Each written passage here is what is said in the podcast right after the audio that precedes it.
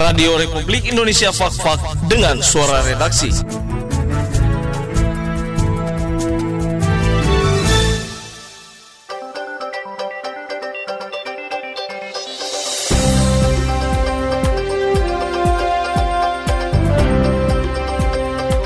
Saya, Budi Rasidi, akan mengetengahkan peristiwa aktual dalam sepekan silam, Minggu 27 September 2020 di antaranya, netralitas ASN dalam Pilkada Kabupaten Fakfak, kegiatan pendidikan lingkungan hidup oleh Fakfak Mengajar, larangan kampanye terbuka atau rapat umum pada masa kampanye, pelatihan perbanyak pala Fakfak dengan metode sambung pucuk, sosialisasi mutu konsumsi dan keamanan pangan segar, serta penarikan nomor urut paslon kepala daerah Kabupaten Fakfak.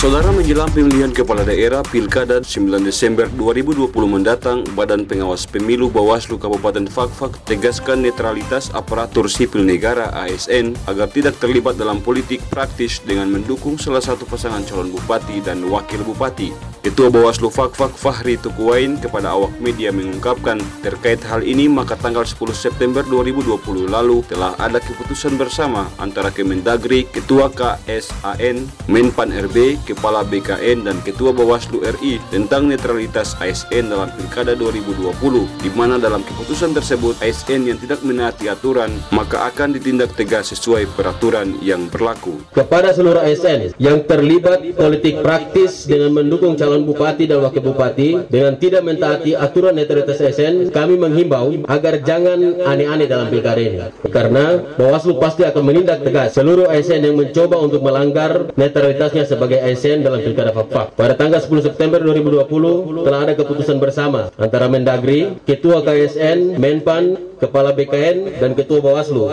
tentang pengawasan netralitas ASN dalam Pilkada tahun 2020. Kami menghimbau kepada seluruh warga masyarakat Fakfak agar membantu Bawaslu dalam mengawasi pelaksanaan Pilkada Fakfak tahun 2020 ini dengan cara menyampaikan laporan secara langsung dengan mentaati protokol kesehatan dan laporan secara tidak langsung yaitu melalui media jejaring Bawaslu apabila terdapat penyelenggara pemilihan dalam hal ini KPU beserta jajaran sekretariat, kami sendiri Bawaslu beserta jajaran sekretariat dan juga tentunya jajaran penyelenggara tingkat distrik dan kampung yang terlibat praktis dalam mendukung salah satu calon bupati dan wakil bupati Papua.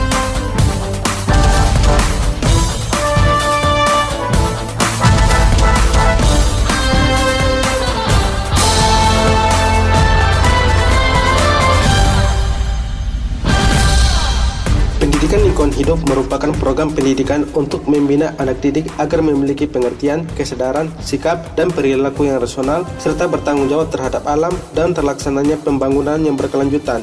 Sehubungan hal tersebut, komunitas Fak-Fak Mengajar akan melaksanakan kegiatan pendidikan lingkungan hidup yang dipusatkan di distrik Kokas. Kegiatan ini bekerja sama dengan Conservation International dan Kita Orang Bisa Lender Center. Ketua Fak-Fak Mengajar Immanuel David Hindo menjelaskan, kegiatan pendidikan lingkungan hidup bertujuan untuk memberikan pemahaman kepada anak usia sekolah tentang pentingnya menjaga ekosistem pesisir, ekosistem mangrove, agar siswa-siswi tersebut memiliki kepedulian terhadap lingkungan sekitar. Dikatakan, kegiatan pendidikan lingkungan hidup difokuskan pada daerah-daerah yang telah masuk ranah konservasi, seperti halnya daerah Kokas dan Karas. Terkait pendidikan lingkungan hidup. Jadi kegiatan ini tentunya memiliki tujuan bagaimana kita memberikan pemahaman terkait ekosistem ekosistem pesisir, ekosistem mangrove, ekosistem lamun untuk adik-adik kita khususnya yang di sekolah dasar, bagaimana kita membangun mereka rasa kepedulian mereka, bagaimana rasa mereka penting untuk menjaga lingkungan tempat tinggal mereka seperti itu dan juga bagaimana memberikan pemahaman baru. Jadi sesuatu hal yang baru di mana mereka bisa langsung belajar berinteraksi langsung dengan alam luar seperti itu. Ya, semacam itu. Jadi kegiatan itu bertujuan untuk membangun kepedulian adik-adik. Ya, kegiatan ini memang dia akan berlokasi di daerah-daerah yang memang sudah masuk ranah konservasi. Jadi selain nanti di Kokas, kemudian ada juga nanti di Karas seperti itu. Jadi memang dua wilayah konservasi di Teluk Van sama Teluk Prau itu nanti tentunya di situ menjadi daerah sentra atau kita berkegiatan sebagai bentuk kepedulian kita uh, teman-teman dari konservasi itu makanya dia mengajak kami dari teman-teman komunitas uh, pengajar kita bisa learning center untuk sama-sama untuk di dua konservasi itu kita bisa turun kemudian kita bersama adik-adik mereka yang ada di tempat itu untuk kita belajar bersama.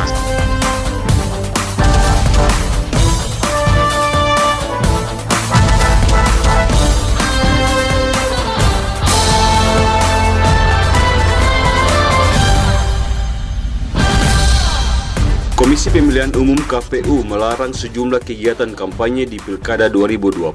Larangan ini dibuat demi mencegah terjadinya kerumunan massa dan penyebaran virus di Pilkada di masa pandemi COVID-19. Larangan tersebut tertuang dalam pasal 88C ayat 1 Peraturan KPU PKPU nomor 13 tahun 2020 tentang Pilkada serentak lanjutan dalam kondisi bencana non alam COVID-19. Adapun PKPU ini merupakan perubahan kedua atas PKPU nomor 6 tahun 2020 yang resmi diundangkan pada 23 September 2020. Terkait hal ini, Ketua KPU Fakfak di Huru Dekri Raja Loa mengatakan salah satu larangan sesuai PKPU adalah larangan melaksanakan kampanye terbuka atau rapat umum. Sementara untuk rapat tertutup dilakukan dengan tetap menerapkan protokol kesehatan COVID-19.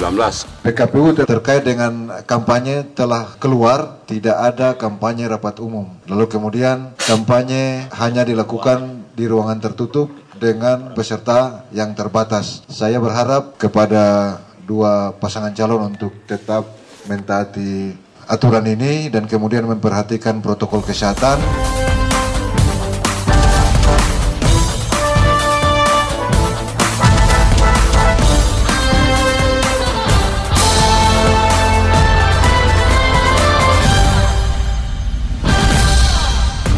Perkebunan Kabupaten Fakfak bekerjasama dengan Green Economic Growth melakukan pelatihan perbanyak pala Fakfak dengan metode sambung pocok atau grafting. Kegiatan ini berlangsung selama tiga hari, yakni pada tanggal 21, 24, dan 25 September 2020 yang dipusatkan di lokasi persemaian Dinas Perkebunan samping kolam renang air besar Fakfak. Wakil Bupati Fakfak Abraham Sopehelwakan ketika membuka pelatihan tersebut mengatakan dalam ilmu pertanian terdapat dua cara untuk memperbanyak tanaman, yakni dengan cara generatif dan vegetatif. Dikatakan kegiatan pelatihan grafting atau sambung pucuk tanaman pala sangat penting dilakukan agar dapat menjawab permasalahan pala jantan dan betina yang menjadi fenomena saat ini.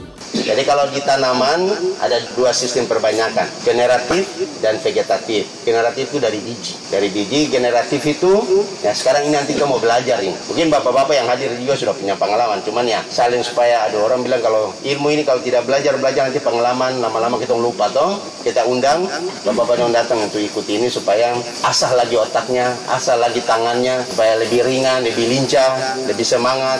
Kalau kita di fak-fak ini kecenderungan kita perbanyaknya dengan generatif yaitu biji. Dan itu mungkin dari keluarga turun temurun saja. Tapi untuk seluruh masyarakat agak susah kita temui. Saya juga sampai mengemis mengemis. Bapak bapak setuju kan? Bapak itu bisa pisah mana yang biji jantan dan mana biji betina.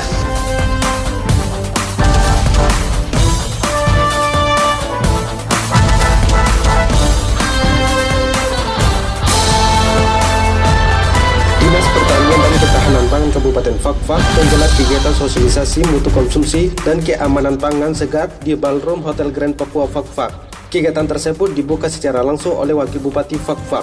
Wakil Bupati Abraham Sopehluakan mengatakan keamanan pangan merupakan hal yang sangat penting pada pangan yang akan dikonsumsi oleh seluruh masyarakat.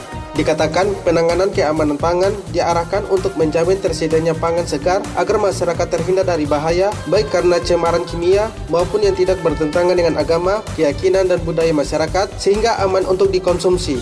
Keamanan pangan adalah kondisi dan upaya yang diperlukan untuk mencegah pangan dari kemungkinan pencemaran biologis, kimia, dan benda lainnya yang dapat mengganggu, merugikan, dan membahayakan kesehatan manusia serta tidak bertentangan dengan agama, keyakinan, dan budaya masyarakat sehingga apa yang dikonsumsi itu aman. Nah sekarang dalam sosialisasi ini kita butuhkan untuk yang namanya aman. Makanan itu aman. Bagi pedagang memang ada tanggung jawab. Kalau mau ikut aturan, setiap sayur, daging yang masuk ke daerah kita harus ada surat karantinanya sebenarnya. Kalau mau ikut aturan itu, itu sudah mencerikan ya, dia bebas, dia layak untuk dijual dan nanti dikonsumsi.